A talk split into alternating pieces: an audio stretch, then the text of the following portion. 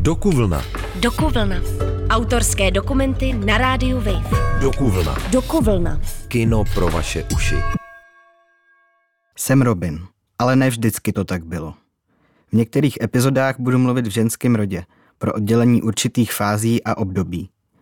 Chtěl bych upozornit, že se v jednotlivých částech budou probírat témata intimní zkušenosti, tranzice, sebepřijímání, lásky a vztahu s rodinou, které můžou být pro některé posluchačky a posluchače citlivé.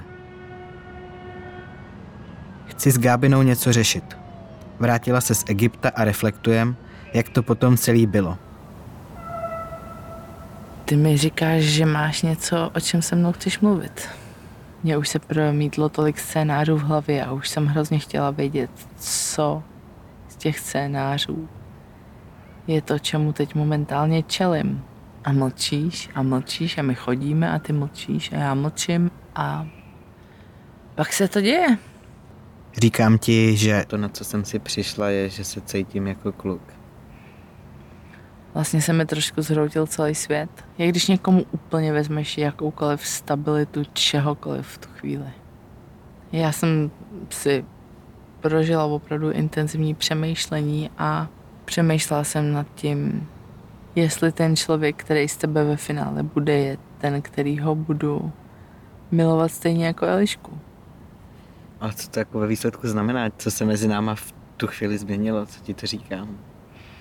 Já jsem věděla, že eh, jednoznačně budeš postupovat nějakou hormonální léčbu a že se věci kolem tebe budou měnit a samozřejmě jsem si vůbec neuvědomovala, s čím vlastně zacházím v tu chvíli. Po tady těch nějakých tvých úvahách se vlastně stalo to, že si mě řekla, že to nedáš. Vlastně jsme se rozešli a já myslím, že se nám oběma částečně ulevilo v tu chvíli. Ty se mě v tu chvíli ptáš, jestli je to opravdový, jestli je to upřímný, jestli uh, vím, do čeho jdu.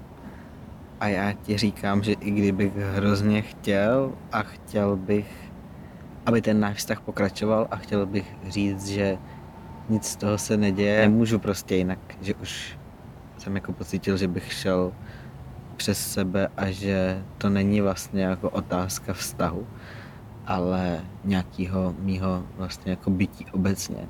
Jak vlastně bylo rozlousknutý to, co je špatně, tak po pár dnech přišlo z mé strany nabídka toho, že to přece jenom zkusíme, protože mi za to stojíš jako člověk a vlastně myslím, že sama sebe jsem přesvědčila o tom, že zas tak rozdílný člověk být ve finále po celé tranzici nemůžeš být.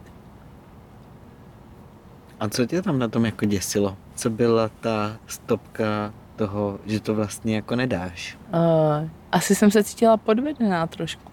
Jsem opustila snoubence kvůli holce a najednou je z té holky kluk. To z, z, znejistilo celou moji identitu. Jsem za to hrozně rád, že to můžeme nějak dát spolu, ale zároveň jsem cítil, že já tam mám asi jako hodně věcí, které si musím vyřešit vlastně jako sám a že se to do toho vztahu úplně nehodí. Já jsem v tom samozřejmě byla all in, jako vždycky. Byla jsem ochotná překračovat mrtvoly a bylo to i o nějaký svý identitě, kterou jsem myslela, že mám najednou ukotvenější než kdy dřív a najednou mi do těch kostiček někdo kopnul prostě.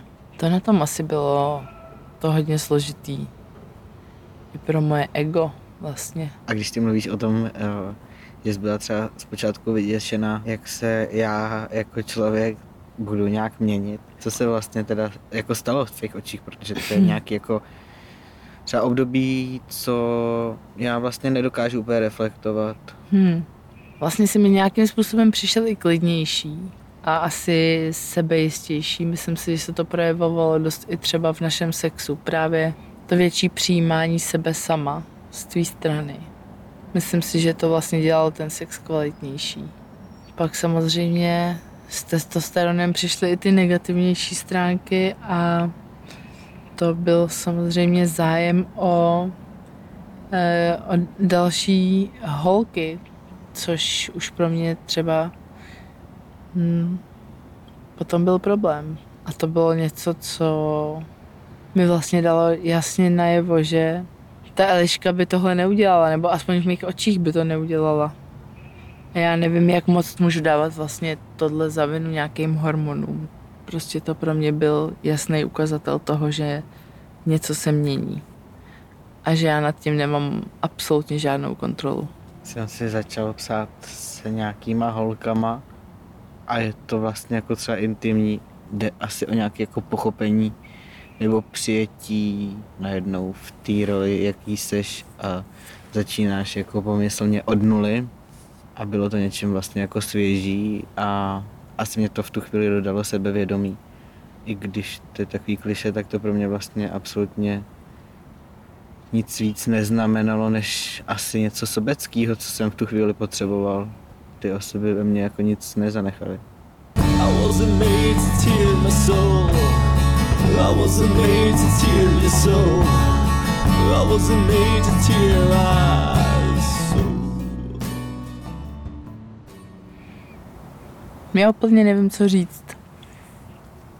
Ta snaha o naladění se na nějaký jiný bytosti pro mě vlastně byla daleko víc podvod. A to mě asi zbořilo poměrně dost. Jako bych ani já sám sebe nepoznával. Nebo naopak. Tohle jsem teda já.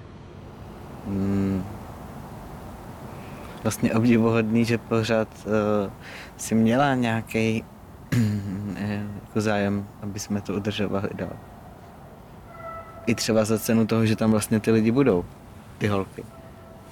Já jsem vlastně byla v úplně šíleném zoufalství, protože jsem o nic z toho, co máme, nechtěla přijít a vlastně paradoxně i přesto všechno jsem tomu nějakým způsobem věřila a chtěla jsem to podporovat. No.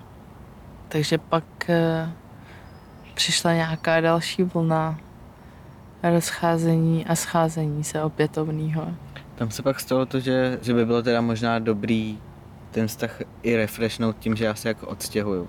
A tak začnu bydlet sám a jdeme to zkusit znova. A zkusíme to s čistým štítem. Pojďme si teda vyložit jako karty na stůl, prostě buďme otevřený, ať do toho jako vstoupíme čistě znova. Já akorát určitě vím, že tvoje odstěhování jsem vlastně brala dost těžce, jako krok k tomu, že mi vlastně utíkáš. Potřeboval jsem nějaký jako fokus na sebe, který jsem díky tomuhle dostal. Vlastně se jako pomyslně teda trhnout od tady té jako rodiny, která něčím asi v nějakou chvíli byla jako zatěžkávající, protože jsem jako neměl na to.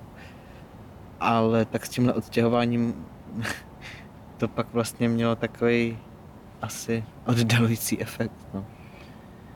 Mělo to přesně ten oddalující efekt, kterýho jsem se bála. No. A i když jsem, já jsem chápala veškerý tvoje důvody, proč je pro tebe v tuhle chvíli důležitý se osamostatnit, být sám, mít svůj vlastní prostor a i proto jsem asi s tím vším souhlasila, ale bála jsem se vlastně přesně toho, co nastalo a to bylo naše nějaké oddálení, žití si daleko soukromnějšího života. A co bereš teda jako ten náš úplný konec? Já myslím, že už jsme se o tom párkrát bavili a že vlastně je to hrozně těžký definovat. Že to nebyla prostě nějaká situace, kdy jsme si řekli, tak a dost, tohle to je teda příliš. Vlastně nám to nějakým způsobem vygradovalo na takový pracovní dovolený a najednou jsme spolu zase byli 24 hodin denně, najednou uh, jsme seděli vedle sebe a já jsem asi začala mít pocit, že se vedle tebe neumím smát. Myslím si, že nám oběma navzájem na sobě záleželo a záleží a vždycky záležet bude a díky tomu, že jsme si vlastně nakonec neudělali nic strašného, za to já jsem hrozně vděčná, že jsem tě asi nestratila jako člověka ve svém životě, že tě pořád mám.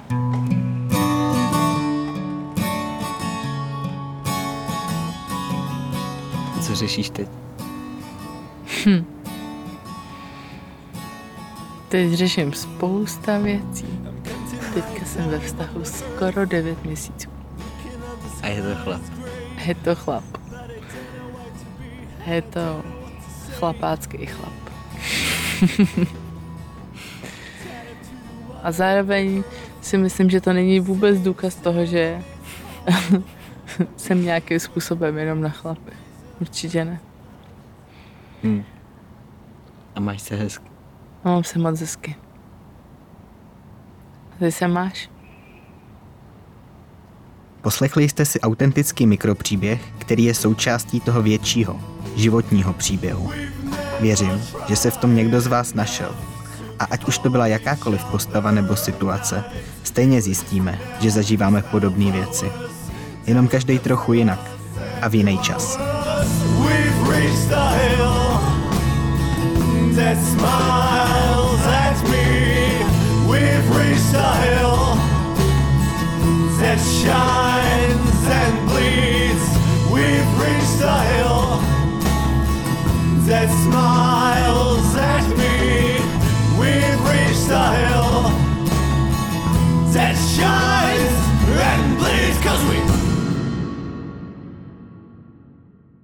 Dokuvlna.